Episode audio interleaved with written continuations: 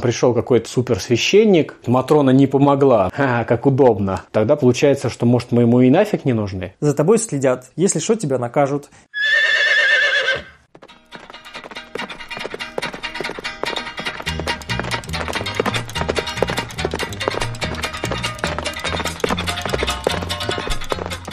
Привет, у микрофона Скептиконь, поэтому и Гуго и все такое. Сегодня у меня в гостях скептик, автор канала Михаил Лидин, Михаил Лидин. Да, раньше это называлось «Скепсис обзор на диване», но потом я укоротил название до «Скепсис обзор», а потом просто до Михаил Лидин. Но перед началом я хочу сказать, что у Скептиконя есть Patreon. Patreon – это очень важная площадка для Скептиконя, потому что без него бодрая рысь Скептиконя может завершиться внезапно. Если вы хотите оказать поддержку подкасту, то ссылка есть в описании. Заходите, подписывайтесь. Для моих патронов у нас есть Discord-сервер, где мы общаемся. А, и с этого года я начинаю разыгрывать а, мерч от коня. Буду рад вашей поддержке. Ну а перед началом выпуска я еще хочу поблагодарить а, Николая Победоносцева, который очень сильно поддерживает наш подкаст. А теперь к теме. Сегодня мы будем говорить с тобой про религиозные чудеса. Почему большинство чудес случались раньше, ну, случались, мы здесь ставим воздушные кавычки, чтобы мало ли кто что не подумал какие наиболее важные чудеса для верующих, а почему они вообще считают их, их важными. И я сразу скажу, что мы, являясь оба атеистами, мы будем думать о том, что думают верующие. То есть у нас такой разговор будет не то что поверхностный, но с точки зрения людей, которые не погружены глубоко в религиозную культуру, не являются ни верующими, ни религиоведами, а просто обычными светскими людьми, имеющие некоторое отношение к скептическому мышлению. То есть мы будем думать э, о том, что мы думаем как верующие. Ну, посмотрим, что из этого получится. Итак, за, почему я вообще хотел поговорить про чудеса? Потому что, на мой взгляд, есть определенная градация чудес. То есть, что я имею в виду? В основе христианства лежит самое главное чудо. Какое? Воскрешение? Да, воскрешение Иисуса. Собственно, на этом все и строится. Когда я общался с верующими, я уже несколько подкастов рассказываю про то, что я общаюсь с верующими, и чаще всего мне отвечали, что в основе их веры лежит убеждение, что Иисус воскрес. Вот если бы он не воскрес, значит их религия не имела бы особо смысла. Но кроме этого существуют чудеса, скажем так, помельче. Есть э, святые люди, которых канонизируют. Ты наверняка знаешь, что нельзя быть канонизированным, если к тебе не приписаны официально зарегистрированные чудеса поэтому нам это не грозит. То есть... Э, Хотя каким... кто знает, может нам что-нибудь припишут когда-нибудь. У тебя есть несколько роликов на канале там про Матрону, вот недавно у тебя вышел ролик про непорочное зачатие Иисуса, у тебя были, по-моему, еще какие-то видео. Про благодатный огонь, про схождение благодатного огня, так называемое. Вот, то есть ты имеешь некое отношение к чудесам. Можно и так сказать. То есть ты, значит, понимаешь, о чем я говорю, ты изучал этот вопрос, и ты все эти твои ролики построены на том, что к проверке этих чудес подходили недостаточно, недостаточно тщательно. И я хочу как раз поговорить про то, как эти чудеса проверяют и почему люди в них верят. Хорошо. Ну смотри, а как, как они, значит, проверяют? Для... Нужно понимать, что вообще в религиозной среде, вот в этом религиозном сознании, очень сильна, сильна вера авторитетом. Да, что если какой-нибудь монах, сказал или какой-нибудь другой человек, э, не знаю, там, священник, то для них эти слова являются чем-то более весомым, чем просто то, что они там услышали где-нибудь на рынке, э, с одной стороны. С другой стороны, э, тут еще может, тут еще может влиять количество услышанных, услышанного, там, из, например, из разных источников, да, из разных уст, на самом деле. Это, обычно это какие-то устные там, предания, который только потом превращается в какой-то текст, да, что касается каких-то конкретных чудес, конкретных людей. Ну, если мы берем, например, святых. Обычно там просто все основывается на каких-то историях. Но мне кажется, у многих верующих создается такое впечатление, что этих подтверждений, даже какого-то конкретного чуда или какого-то конкретного святого, их очень много – и вот на этой ошибке многое основывается. И когда я разбирал тему с Матроной, я хотел докопаться, действительно ли там много подтверждений. Но по сути там все сводится, а, то, что касается именно самих чудес прижизненных Матроны, все сводится именно к одному источнику. Это книга Зинаиды Ждановой. Да? Но тут еще второй, вступает в силу второй источник. Это так называемые посмертные чудеса, а именно э, их фиксация. Да? И кто фиксировал? Их фиксировали, ну, какие-то, не знаю, там, ну, монахини, да, которые составляли вот эти списки, которые сейчас, кстати, издаются, там, уже пять томов вышло, причем по годам, там, свершившихся исцелений и прочих чудес по молитвам там на могиле Матрона или на мощах. Сейчас уже вот, вот в этом году вышел пятый том. Я, даже, я их все купил, кстати. То есть это просто книги, где записана история, что вот я страдал, у меня что-то болело, я помолился Матроне, у меня все прошло. Да, или, например, да, я не мог, там, у меня были проблемы с деньгами, или я не мог, э, там, что-то еще не могло у меня произойти, а вот я помолился, и у меня все получилось, все, все как, в общем, и сказано. И как это происходит? Значит, э, сейчас там у них э, вот при монастыре, в этом храме, где хранятся мощи, там есть отдельный уголок, где находится некая книга. И в эту книгу, это, скажем так, книга отзывов, назовем ее так, да, там вот, в общем, верующие могут оставлять свои отзывы о том, как им Матрона замечательно помогла. И потом из этих списков берется и составляются вот эти вот списки чудес. Вот примерно так же и было, собственно, с началом, когда канонизировали, перед тем, как канонизировать Матрону, где-то в каких-то записках оставляли вот эти вот э, свидетельства, да, люди, а потом их типа проверяли. Это же выглядит как даже если бы они проверяли не чудеса таким образом, они могли бы доказать совершенно что угодно. Допустим, представь, если бы так проверяли лекарства. То есть была бы книга, больным давали бы, не знаю, там, аспирин Нео какой-нибудь а, от всего на свете. Там, чем пришли больной? У вас там кашель вот вам эта таблетка. С чем пришли больной? У вас там рак, вот вам таблетка. Э, ноги нету. Вот вам тоже та же самая таблетка. А еще вот там в углу лежит книжечка, и потом, после лечения, придите и напишите отзыв. Как вам это помогло? Что мы будем видеть в этой книжке 100% отзывов, что им помогло. Внизу, потому что люди, которым не помогло, они не пойдут это делать, потому что эта книжка специально для того, чтобы писать, как им помогло. Да, это так называемая ошибка выжившего, прям вот это ее иллюстрация, можно сказать, такая. Но я бы хотел, честно говоря, заглянуть в эту книжку, я просто до нее еще не добрался. Ну, потому что там туда тоже отдельная очередь. А сам знаешь, э, ну, по тем кадрам, что там в ролике вот предоставил, там очень большие очереди что к Матроне сначала нужно выстоять вот эту очередь, к мощам, а потом уже, наверное, туда пробраться к книжке ты сможешь. Я оставлю тогда в комментариях подкасту ссылку на этот ролик про Матрону как ты ездил в монастырь. Ну, короче, мы имеем дело только с позитивными свидетельствами, да, при этом абсолютно, абсолютно игнорируются свидетельства негативные, когда не сработало. Хотя вот если, например, забить в Гугле значит, Матрона не помогла. Вы найдете очень много отзывов от людей, которые разочарованных, которые вот просили, но у них ничего не случилось. Я видел очень много, кстати, таких комментариев под своим видео где люди разочарованные говорили, были как и те, кто говорил, что им там что-то помогло, но были и те, кого не было. А когда нам показывают фильм какой-нибудь очередной, где говорит, все сто процентов помогает, вот прям реально там есть такие слова в некоторых фильмах, что всегда всем помогает. Ну, это, блин, ну это же такая очевидная ложь, это можно проверить с помощью Гугла даже. Давай переместимся немного во времени назад и поговорим про чудеса, которые происходили много лет назад, и считаются нынче каноническими. И я не знаю, стоит ли затрагивать само воскресенье, потому что, ну... Это интересная тема, на самом деле, но я бы хотел ее еще поисследовать. Вот. Сейчас я не уверен, что стоит прям Нет, не углубляться. Я, я хотел это затронуть только в контексте, ну, почему люди считают это достаточным э, этот факт достаточно доказанным, достаточно обоснованным. Просто есть некие святые книжки, где некие люди писали, что да, такое было которые совершенно точно являлись ангажированными, ангажированным источником, потому что это были люди, которые и так уже в это верили, и они просто хотели это передать. Но при этом почему-то это убеждение о том, что Иисус воскрес, лежит в основе самой массовой на земле религии. Хотя оснований для этого считать достаточных нет. И мне вот просто интересно, был бы здесь верующий, я бы его спросил, ну почему ты в это веришь? Как, как так получилось? Я готов согласиться, что когда верующий говорит о своем личном религиозном опыте. То, что ему там что-то почудилось, он это интерпретировал как общение с Богом, и поэтому он теперь верующий.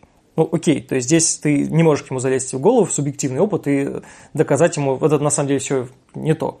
Вот, но когда ты веришь в некий... А, то есть воскресение Иисуса подается как а, некий исторический факт, который совершенно точно был получается, что верующие, они, с одной стороны, не верят неким источникам, неким историческим фактам, когда им говорят, что, ну, знаете, вот не могло быть, вот исторически по двум источникам, вот не могло быть вот эти два события, которые описаны в Библии, исторически они быть не могли. А на что верующие очень часто говорят, что ну, на самом деле могли.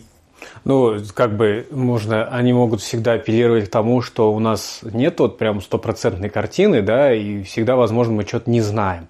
Поэтому, собственно, да, это могло быть. Ну да, вот это Но такая... надо сказать, что вообще как бы история обычно оперирует не каким-то вот прям точным, точно установленным фактом. Она максимум может сказать, да и как, в общем-то, любая наука, в принципе. Но в истории, история это в основном а, больше даже касается, что а, если у нас есть какое-то количество источников, да, которые подтверждают некое событие, а, причем это разные независимые источники, да, не ангажированные, то мы можем сказать, ну, скорее всего, вот так. Ну, я бы здесь отметил, что, скорее всего, неангажированных источников таки нету. Просто что касается нас... именно библейских событий, вот вроде воскрешения, да, нету, потому что мы только это, мы только это слышим из христианской среды, то есть из тех, кто там, писал Евангелие или не, я имел в виду, что может быть источник ангажированный против, например, тоже.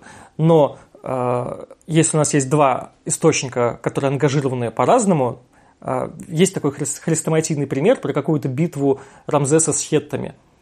И есть источник египетский, где говорится, что египтяне выиграли, есть источник хетский, который говорит, что хетты выиграли.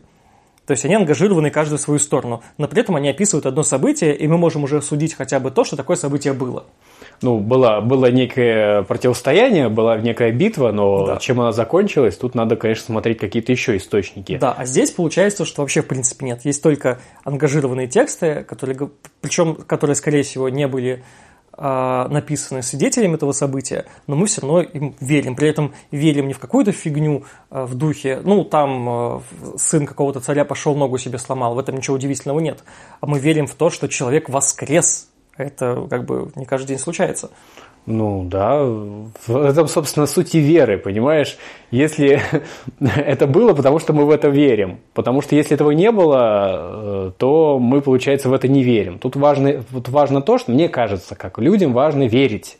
Да? Для них вера в это событие или вообще вера, э, в основе которого лежит вот это воскресение Христа, для них это очень важно. Поэтому, возможно, они и верят. Это вот, так скажем, такая есть концепция веры в веру. То есть я верю, что вера – это хорошо, конкретная вот эта вера христианская, да, поэтому я в это и верю. У меня, кстати, есть друг, который не верит в веру, который считает, что все религиозные люди, они не верят, а им просто кажется, что они верят. Вот такая есть концепция. Что значит кажется? Ну, что они на самом деле не верят в Бога. А, что, а как представить? Нет, подожди, а как это? Какая-то сторонняя тема, но просто интересно с его точки зрения, как это представить. Э, хорошо, он определил, что всем, всем кажется. А как определить, если вот им не кажется? Какие я признаки? Я не помню уже. Мы с ним То есть как, как можно было бы... Нет, а в, чем-то, возможно, здесь и есть на самом деле истина, потому что, мне кажется, люди не до конца рефлексируют относительно своих вообще не только верований, но вообще каких-то убеждений, почему они в этом убеждены.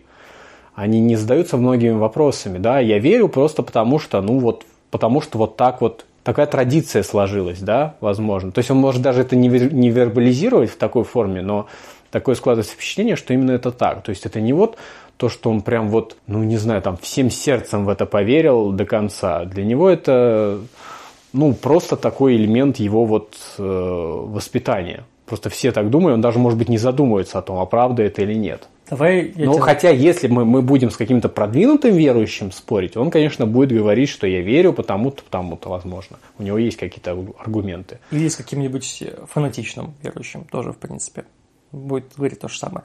А я тебя, знаешь, что хотел спросить? Зачем, на твой взгляд, верующим вообще вера в чудеса? Вот давай представим, что есть религиозная вера, где в основании которой лежит вера в какое-то одно чудо, но потом никаких чудес не происходит. То есть там нет веры в то, что Бог является на тосте с хлебом, а веры в чудесное исцеление. А что бы поменялось? Ну, я не знаю, какой мог бы быть тут богословский ответ, да? Мне кажется, тут такой чисто момент, что если все-таки Бог посылает, продолжает посылать некие чудеса, да, то для нас это свидетельство того, что мы делаем правильно, или то, что Он нас все-таки не оставил. Потому что если мы признаем, что больше никаких чудес нет, тогда получается, что, может, мы ему и нафиг не нужны. Ну, ну, со сложной теологической позиции можно было это оправдать, сказать, что это просто испытание. С другой стороны, тогда непонятно, зачем одни люди страдают, и говорится, что это вот испытание на них Бог посылает, а с другими происходит типа чудесное исцеление. И э, то есть как, как это работает? Одни люди молятся, и Бог говорит типа, окей, вы мне помолились, вот вам чудо. Другие ему молятся, он такой, а, ну, хорошо, молитесь, но вот я на всякий случай пошлю вам испытание. Как это отделяется вообще? Ну, тут на самом деле можно сказать, что Бог ему виднее, вот, и на все его воля, да, то есть ему виднее. Часто я, например, слышал такие оправдания, э, что, вот, по-моему, вот все-таки в оригинале Ждановой, не знаю, вошло ли это в официальное житие, эта история, что была история, что она не помогла какой-то девочке, она не исцелилась. И там было обоснование, почему этого не произошло.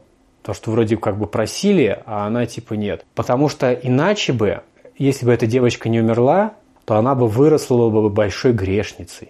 То есть Бог, предвидя некое событие, он э, отказывает в чуде, чтобы это событие предотвратить. Ну, кстати, тебе можно оправдать вообще что угодно, серьезно. Да, любую неудачу. Так, собственно, многие верующие, кстати, оправдывают. Они либо говорят, что, значит, ты недостаточно верил, если не помогло. Либо у Бога какой-то свой план. Действительно, это беспроигрышная история, потому что, ну, как бы вот э, нам с тобой, как атеистам, скептикам, кажется это очевидным, что здесь какая-то э, логическая, в общем-то, фигня. А для, но об этом надо подумать хорошо, да, прежде чем понять, что это так. А вот в таком массовом сознании это как бы, ну да, вроде логично, вроде оправдано. Ты обратил внимание, что сейчас как-то перестали говорить о крупных чудесах, которые происходят в наши дни. Когда говорят про чудеса, чем они более значимые, тем в более далеком прошлом они случались. Например, сейчас что-то я давно не слышал про то, чтобы кто-то приходил и море раздвигал руками.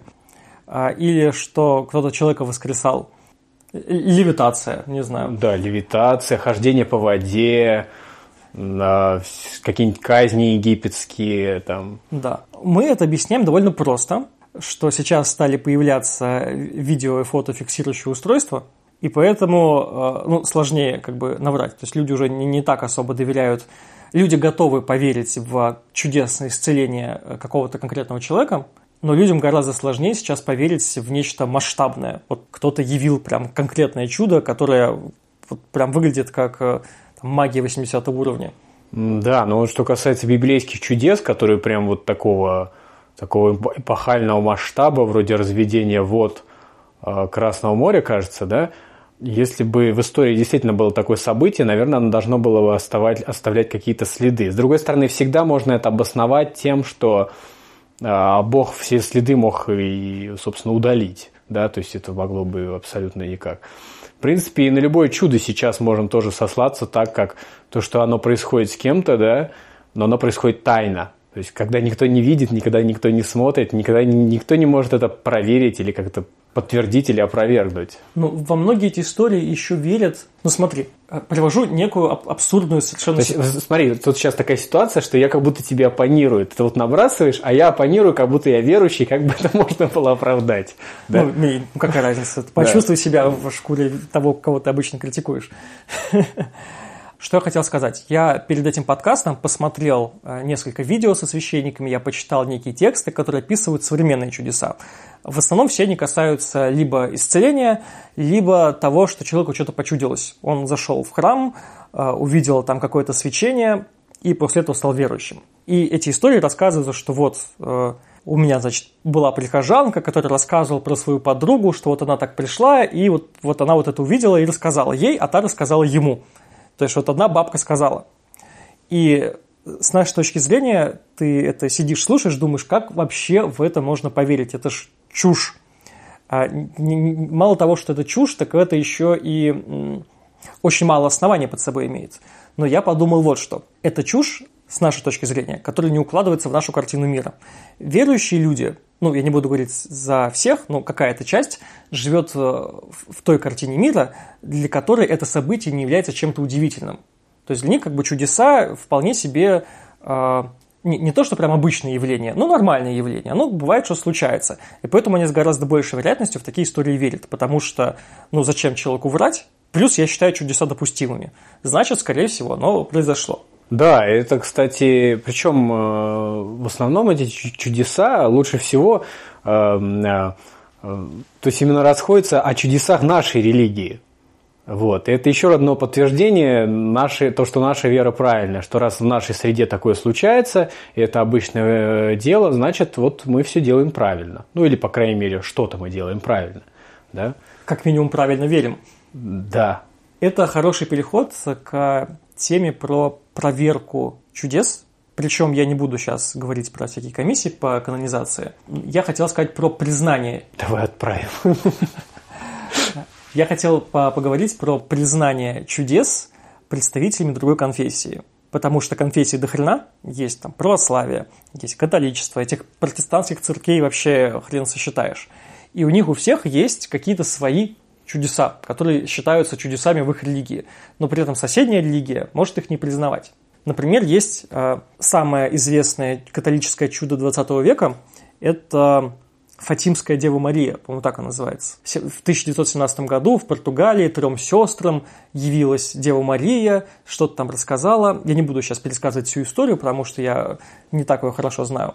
А потом, что вот э, она явилась еще раз. В общем, она являлась по заказу несколько раз этим сестрам. И вроде как даже было масса, массовое такое явление, то есть на, на огромное количество свидетелей. Да, я как раз хотел сейчас про это тоже добавить про массовое явление, ну, я почитал про описание вот этого, как люди описывали то, что им явилась Богородица, а на самом деле там ничего такого нет, что можно было бы сказать, что им всем что-то почудилось одинаковое ну да, что-то вроде как какое-то свечение как-то было, может какой-то звук был, то есть они как будто себе все додумывали. Там не было того, что вот там небеса разверли, разверзлись и какой-то белый силуэт с небес спустился. Там все очень так обтекаемо описано, что позволяет сделать вывод даже по этому скудному описанию, что просто люди себе додумали.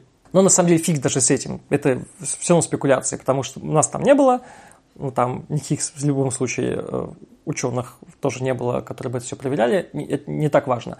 Важно то, что это чудо является католическим, их православие его не признает за чудо. И ну, мне да. интересно, почему. Примеров таких много, там какое-нибудь чудо святого Януария, там. Что это? А это есть некая жидкость, якобы кровь, по-моему, сейчас уже точно не помню, а, которая а, находится в неком сосуде, который достают раз в год, и только раз в год она становится жидкой, что-то такое. А, слышал что-то такое, да. Вот, и это как бы достают людям, показывают, и люди такие, а, чудо. Мне интересно подход, разный подход к доказательству того или к принятию того или иного чуда.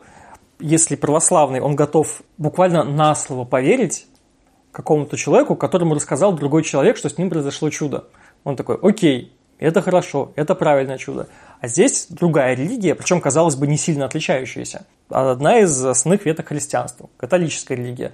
Там происходит чудо, там Дева Мария, масштабное, описывается масштабное э, количество людей, которые видели эту Деву а Марию. католическая церковь прямо официально признала это чудом? Да. А вот, и э, ну, православие здесь говорит, что-то мы не верим, что-то как-то сомнительно звучит. Хотя, казалось бы, это звучит гораздо менее сомнительно, чем то, что кто-то кому-то сказал, что у него отросла нога. Есть у тебя какое-нибудь объяснение? Нет, ну тут понятно.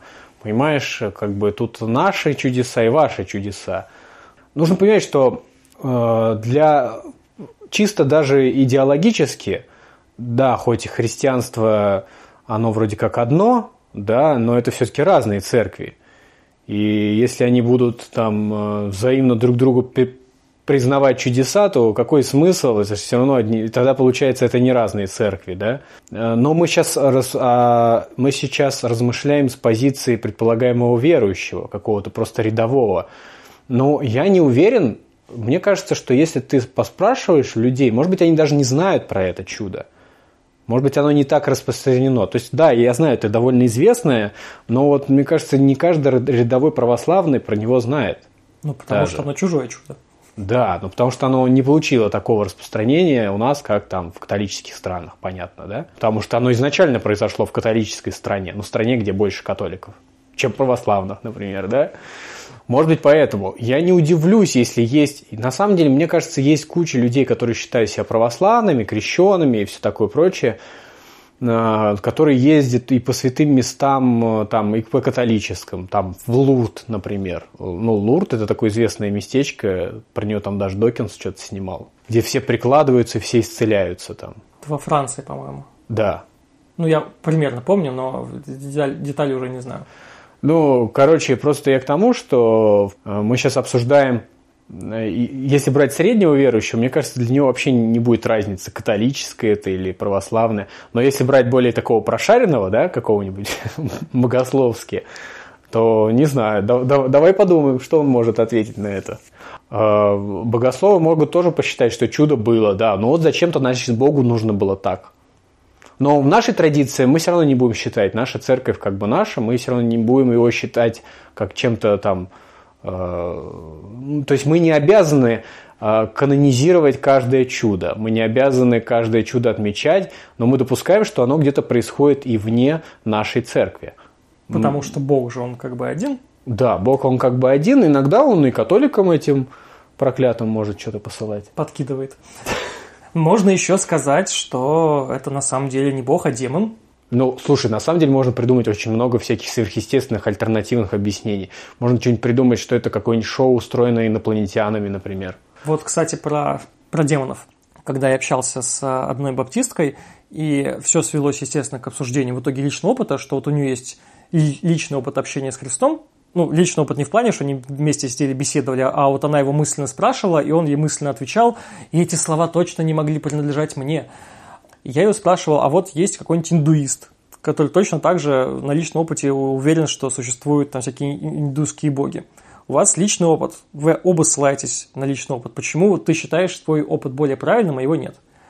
А, на что она не могла ничего ответить, э, кроме того, что вот ей явился Бог, а тому человеку тоже явились, но демоны. Почему? Вот просто так, потому что я знаю. Да, почему не наоборот? Ну, я пытался это спросить, она такая, ну, потому То что тут, не может быть. тут вопрос, э, ложный бог и настоящий, да, соответственно, тут интересный вопрос, да, что ты уверен, что у тебя настоящий? Ну, это очень такой известный спор, на самом деле, постоянные претензии, откуда ты знаешь, что ты веришь правильному богу. Но обычно ничего на это не отвечает, кроме того, что ну, я, я в этом уверен. Ну вот уличные эпистемологи, они часто подводят вот к такому, к такому разговору, да, о том, что вот есть ты, а есть э, другой человек другой веры, у которого там своя религия, свое э, какое-то тоже ощущение, свои, э, свое общение со своим Богом, да, почему именно твое, твое вот, если, например, со стороны посмотреть, то кого выбрать правильнее было бы? Например, вот мне, кого выбрать? Кто, кто прав? Как мне разобраться в этом? Довериться чувствам. И, как правило, на самом деле люди так выбирают. Они просто... Ну, у меня достаточно определенное большое количество знакомых верующих есть, и по ним просто видно, что они верят в те религии и в те верования, которые и так уже соответствуют их э, морально-этическому облику. Они не могут внезапно... Если человек является каким-то гуманистом по жизни – ему довольно сложно принять э, убеждение, что там геев нужно убивать. И он будет искать лазейки. Я уже в одном из выпусков рассказывал про какого-то протестанта, который решил стать атеистом, потому что ему, его ужаснула идея, что люди вечно мучаются в аду. Потом он нашел, э, он мучился-мучился, не смог найти, найти себя среди, среди атеистов, потому что он по достаточно бредовому обоснованию решил стать атеистом. Причем он решил такой, типа, я, теперь я атеист а не путем долгих размышлений. В итоге он нашел в Библии какой-то отрывок, э, который он счел доказательством того, что люди на самом деле не будут вечно мучиться в аду. И снова вернулся, стал себя называть христианином. Обратно поверил. Просто потому, что изначально человек выбрал для себя то, что считает приемлемым. То есть я вот хороший человек, вот здесь вот люди говорят то, что я считаю хорошим. Вот эта религия, если там посмотреть разбирать по пунктам, все, что она говорит, это все отзывается в моем сердце. Поэтому я и буду таким верующим. Я вот в одном из выпусков рассказывал про мою подругу Мормонку, которая стала мормонкой не потому, что она считает э, все росказни этого Джозефа Свита правдой, а просто потому, что там хорошие люди. Они верят в хорошие, в добро. Вот. Поэтому я тоже верю в добро, поэтому я мормонка. Они поэтому правы, я считаю. А вот ты говорил об этом человеке, который как-то для себя этот момент сложный теологически объяснил, но он не православный сам? Не, он был протестантом и остался протестантом. Ну, я не знаю, как в протестантизме, но в православии, если у тебя есть сомнения, ты должен обратиться к своему духовнику. И он тебе типа все должен разъяснить. Вот поэтому здесь, здесь вот вообще э, роль авторитета вот такого духовного, да, она очень э, большое влияние играет.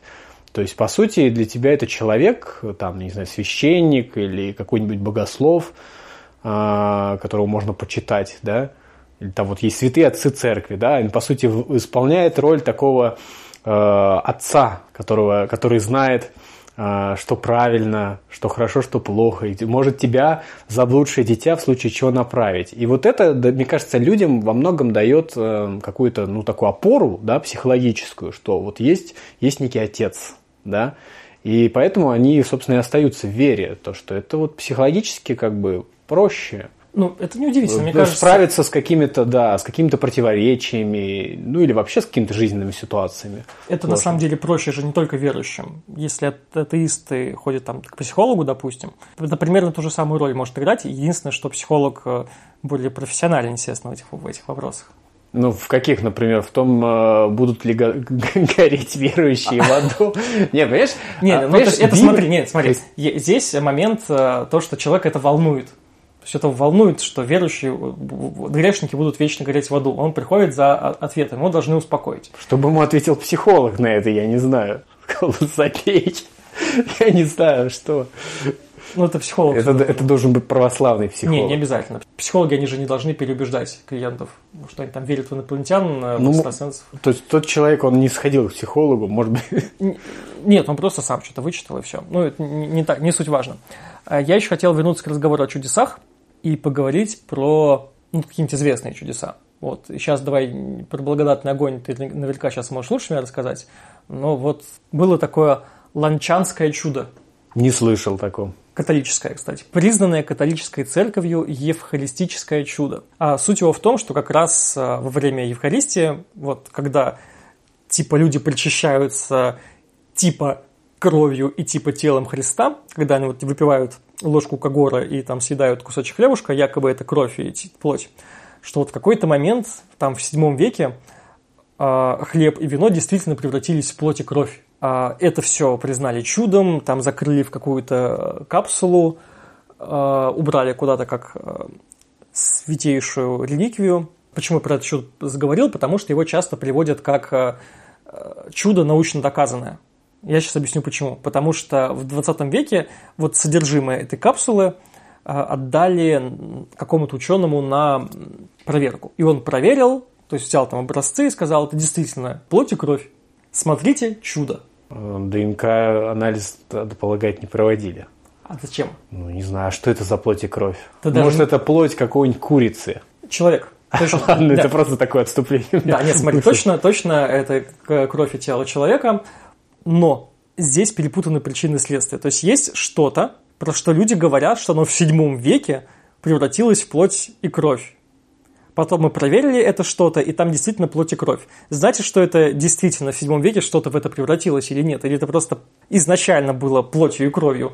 Да, кстати, действительно, ну, тут как бы такой строго научный вывод не получается сделать, да, но учитывая, что, в общем-то, в, науке нет презумпции реальности чудес, здесь скорее, скорее наоборот, да, мы можем здесь наверняка найти какой-нибудь альтернативное объяснение, что, возможно, в эту капсулу изначально было помещено то, что являлось плотью. И здесь совершенно не нужно предполагать, что оно до этого было хлебом. Да. Или что-то, ну, кровью. Да. Как раз я к этому и вел. А вот поэтому у меня следующий к тебе вопрос. А нужно ли вообще заниматься научной проверкой чудес? Ну, даже, даже, не, не, даже не то, что научной проверкой, а поиском рационального объяснения. Когда тебе говорят, что вот случилось нечто, как ты это рационально объяснишь? Мне кажется, мне кажется, это нужно. Во-первых, это увлекательно, э, возможно, в какой-то степени, потому что, ну, э, вообще проверка таких громких утверждений – это такое довольно интересное занятие. А во-вторых, мне кажется, это важный культурный воспитательный момент, что если кто-то во что-то верит, то, во-первых, это стоит все-таки проверять, э, а не просто верить на слово. А во-вторых, это способ показать, что э, если кто-то что-то говорит, это не всегда правда. Ну так, в грубо, грубыми словами, да. И в-третьих, э, возможно, это еще способ успокоить людей. Да ладно, успокойтесь. А то потом могут начать приписывать чудеса. Такие же рассказы могут использовать для того, чтобы, я не знаю, там, оправдать какой-нибудь конец света людей в землянку загнать. Да? Вот кто-то это сказал что-то где-то, и такие случаи были, да, и многие поверили. То есть это тоже в какой-то степени такой, может быть, психотерапевтический момент. Чем больше мы людей сподвигнем на какое-то критическое восприятие да, подобных утверждений, чудес, тем больше людей мы спасем от того, чтобы не, не пришлось лезть в землянку. Михаил Спаситель. Я не против. У меня здесь есть э, не то что возражение, а некое сомнение в целесообразности такого. А, не просто потому, что мне не очень нравится идея спасать людей, а в том плане, что когда предлагают объяснить некое чудо рациональными методами, а, уже сразу на входе дают неверную информацию. То есть кто-то кому-то сказал, что было вот так. Там сошел э, Бог с небес на землю, там ударила молния, было, меня должно было убить, меня не убило, там были всякие разноцветные огоньки, и эти огоньки со мной разговаривали всякими голосами ангелов, и как это рационально объяснишь? А, я просто здесь вижу проблему, что это заведомо не нужно объяснять. То есть просто заведомо, из-за того, что у тебя недостаточно водных данных, тебе заведомо предлагают сказку, зачем сказку рационализировать? Ты говоришь, ну это сказка, ну окей. Нет, ну смотри, ты можешь попробовать проверить источники да, этой информации, докоп- докапываться до первого источника. Понятное дело, что ты не можешь, там, не знаю, переместиться на машине времени обратно, там, заснять все на камеру и показать, что нет, все было иначе. Но ты можешь исследовать источники, как бы провести некое такое историческое исследование, да, не обязательно научно-лабораторное и так далее, да, а, и показать хотя бы вот это – да, то, что эта история, это мы знаем только по рассказу вот этого лица, да, и у нас совершенно непонятный источник, который появляется там спустя пять веков, и все. А что до этого было, мы, мы не знаем, мы не можем сказать, поэтому тут нужно показать на некорректность суждения, утверждения, то, что оно основывается не на том, на чем кажется. Бывает, что люди говорят про свой личный опыт, они не ссылаются на какой-то источник, а говорят, вот со мной это было, как ты это объяснишь? Единственное, У что... У тебя нет всех данных, возможно, действительно, для того, чтобы объяснять. Нужно сначала выяснить, э, какие вообще есть данные у нас точно подтверждаемые. Да? Понятное дело, что не нужно объяснять, ты не обязан объяснять то, э, не, не будучи уверенным, что событие произошло так, или что вообще оно произошло. Когда вот это сейчас рассказываю, у меня есть в голове конкретный пример. У меня был знакомый, который утверждал, что он э, был на операции, и видел себя, свое тело со стороны, и что спрашивал, как ты это объяснишь? Ну, что он, типа, был без сознания, он такой, типа, вышел из тела, говорит, вот, я там, значит, видел себя, видел шкаф, на этом шкафу там лежит какой-то предмет, потом он там потом и оказался, этот предмет. И, и выдает мне эту историю, говорит, как ты это объяснишь? А единственное, что я могу, могу здесь сказать, что я просто не верю в твою историю. Я, точнее, верю, что тебе могло показаться, что ты вышел из тела, и тебе там что-то почудилось. Но я э, крайне сомневаюсь, что ты видел там тот предмет, который ты не мог видеть из, э, находясь как бы внутри тела. И все. То есть он скажет, ну вот все, ты мне ничего не доказал. Нет, но можно какие-нибудь изыскания на тему провести, привести э, на тему того, что, ну, как бы и, возможно, какой-то чисто такой психологический эффект. Возможно, ты что-то потом уже себе еще додумал, да придумал Просто насчет этого события. Как я, про... я просто а, сам... Ну, я... Это вопрос, ну, убеждать или не убеждать человека? Да, просто я сам для себя понимаю, что когда мне вот такие истории рассказывают, что я... То, что я буду рассказывать, что это, ну, это может быть психологический Э, какой-то психологический эффект, ну тебе там что-то показалось, на самом деле ты не видел того, ложное что ты видел. Да, ложное воспоминание, вот это все. Я понимаю, что это звучит само по себе крайне неубедительно, потому что у человека есть опыт. Я видел, я точно знаю, что я видел. Ну, спроси, а откуда ты знаешь, ты уверен, что это действительно происходило? Потому что я видел своими глазами. Ну что, мало ли. Может быть, понимаешь, можно в истории найти какие-нибудь примеры, для него конкретно привести, да, когда люди тоже клялись, что что-то видели, а реально оказывалось, что этого нет, не было.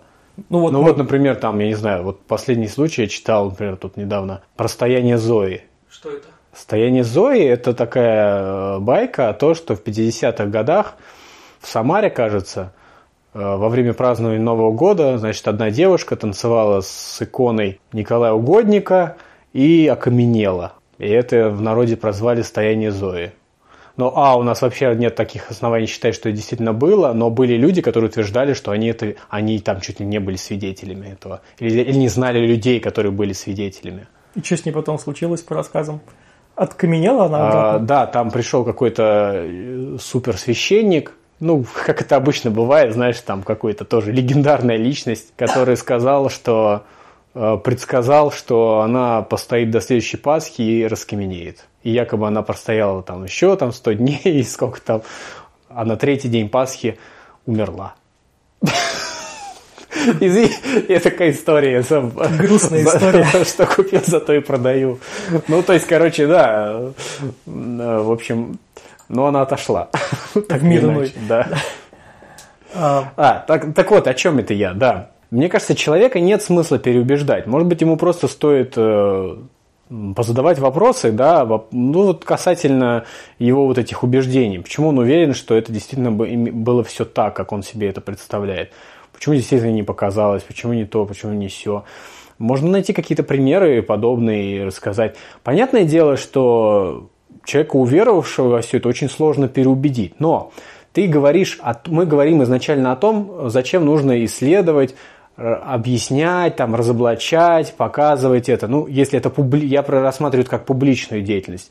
Это не для тех, кто уже все, на ком можно поставить крест, да, их ничего не переубедит, да. Это показать для, скажем так, для будущего поколения историю, как как можно заблудиться, как можно заблуждаться и как, наверное, не стоит. Ну, а реакция таких людей, которых ты ничем не убедишь, это тоже результат, потому что э, ты, если их покажешь, то ты покажешь людям, что насколько мы можем быть убеждены в том, насколько вот мы можем попасть в такую ловушку, вообще люди, да, э, что реально окажется так, что нас ничего не может уже переубедить, просто невозможно, да, ну, это как-то немножко скверно, кажется. Но для людей, это я тебе говорю, это такой воспитательный момент, мне кажется. Для других, не для всех. Для ну, избранных. Я просто объясню еще раз. Другой пример. Я смотрел не только твой ролик про Матрону, есть еще один блогер, тоже снимал ролик про Матрону с атеистической точки зрения, и у него был там такой пример, где он брал а, какой-то момент из книги и говорил, что вот Матрона там что-то э, почувствовала, что там то ли пожар, то ли еще что-то. И так оно и случилось, как вот она почувствовала. Типа, смотрите, чудо. Он объясняет, что я, значит, посмотрел, э, что, возможно, Матрона, она была больна, больна какой-то вот определенной болезнью, а при такой болезни, вот, говорит такой там врач, что бывают какие-то такие моменты, и поэтому можно экстраполировать, что у Матрона, если у нее была та же самая болезнь, она могла вот точно так же, как вот эти больные, что-то там чувствовать. И я сижу, слушаю вот это вот, думаю, какая хрень. Здесь, скорее всего, здесь, во-первых, нужно было убедиться, что вот эта история, рассказанная в этой книге, она действительно имела место быть.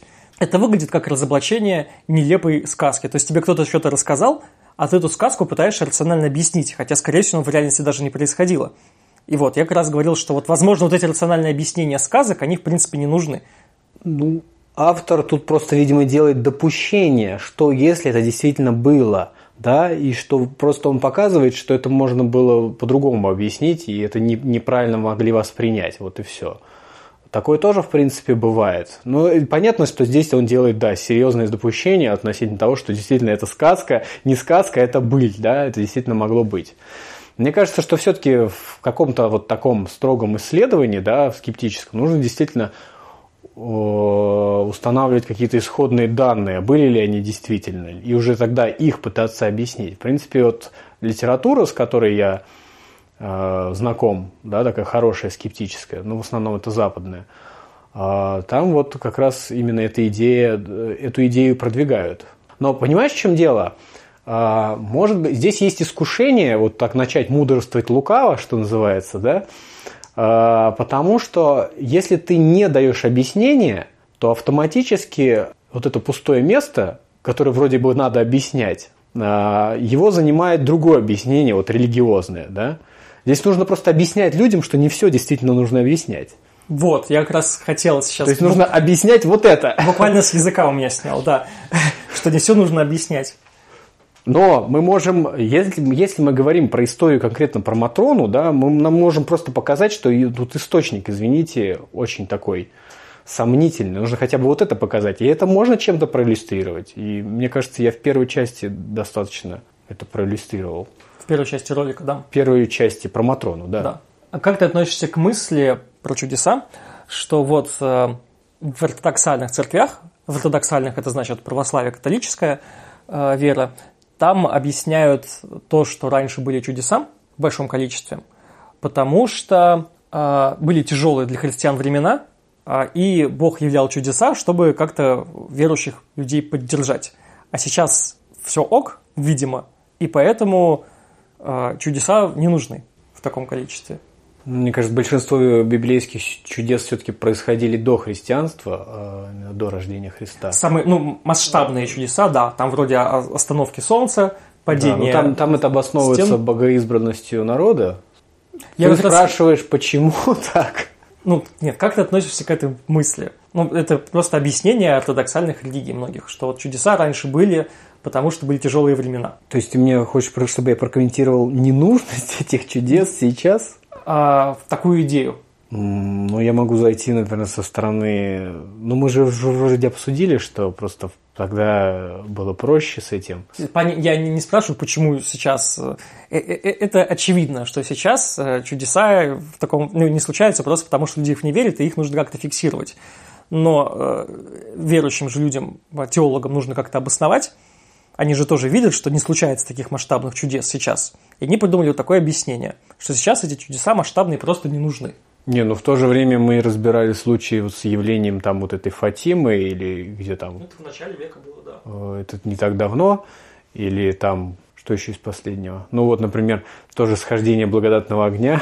Правда, оно, конечно, не каноническое чудо такое. Не, не... То есть оно, оно, кстати, ты мне напомнил историю про тоже, тот же благодатный огонь. Ведь как там у них, если даже на сайте у них э, этого Иерусалимского патриархата почитать историю, они признают, что когда-то это было, там в какие-то века действительно это происходило. Как чудо. Да, но там ничего ни слова про то, что это сейчас также происходит. Вот я, кстати, тоже такую заметил. Но мне кажется, что вообще это очень удобная позиция – Ха, как удобно, да, что типа так можно оправдать э, вообще любую веру, да. Да, наверное, это еще, мне кажется, это момент, который, э, если так можно оправдать, то это момент, который вот людей цепляет, что вот раз это происходило, и это и опровергнуть сложно, сложнее, правильно? Раз это происходило там много веков назад, ну как ты это опровергнешь? Опять же, ты можешь начаться там проверять только источники и прочее, прочее, но это надо проверить, проделать большую работу, и еще надо всех убедить, что ну, это, это а сложная концепция. Источник может быть еще вообще и христианский, где так и написано, что оно так и было. Да, сама эта идея очень удобна с точки зрения, ну, то, что она добавляет религии и религиозным чудесам, скажем так, неопровержимости. Вот, мне кажется, это просто удобная концепция. Вот так я к этому отношусь. Я в завершении разговора хотел бы еще добавить, почему мне кажется, многие люди верят в чудеса. Просто потому, что это дает необходимый стимул для того, чтобы верить. То есть за тобой, ты в этом мире не один. За тобой следят, тебе помогают. Если что, тебя накажут. Если ведешь себя хорошо, тебя а, отблагодарят. Ты можешь помолиться правильным а, святым, правильно поставить свечку, а, и с тобой может произойти чудо который поможет тебе в жизни. Либо с тобой произойдет какое-то событие, которое ты интерпретируешь как чудо, что, в принципе, тоже нормально. Но для меня это не отличается ничем от веры, допустим, в экстрасенсов. То есть людям может ровно точно так же, как э, вера в чудеса, помогать вера в экстрасенсов. Согласен. Почему вообще я взялся за чудеса? Для меня это просто такой очередной кейс. Но структурно он, в принципе, не особо отличается от э, любых других верований. В экстрасенсов, э, в, не знаю, там, в общение с мертвыми. Единственное, что ты только хейта больше получаешь в ответ. Потому что... Ну, комментариев, да, больше гораздо. Причем не могу сказать, что прям вот есть люди, которые, да, там, ну, явно видно, что э, не, не атеисты, не против, и, или противники РПЦ прям такие ярые, да, там видно по комментариям. Но порой они тоже такие глупости пишут, честно говоря, мне тоже грустно от этого становится. А, ладно, это я так да, о нет, наболевшем. Нет, я, я понимаю, да. Рубрика. На этой печальной ноте, что а, атеизм не добавляет автоматически ума человеку, а будем заканчивать наш разговор о чудесах. Спасибо, Михаил, что пришел. А, я думаю, что как-нибудь я позову тебя еще. Посмотрим, на какую тему, что будет актуально. Удачи в развитии твоего канала. Спасибо. А со своими патронами я не прощаюсь. Я приглашаю вас после каста, где мы еще с Михаилом поговорим, как бы вы думали про что, про благодатный огонь.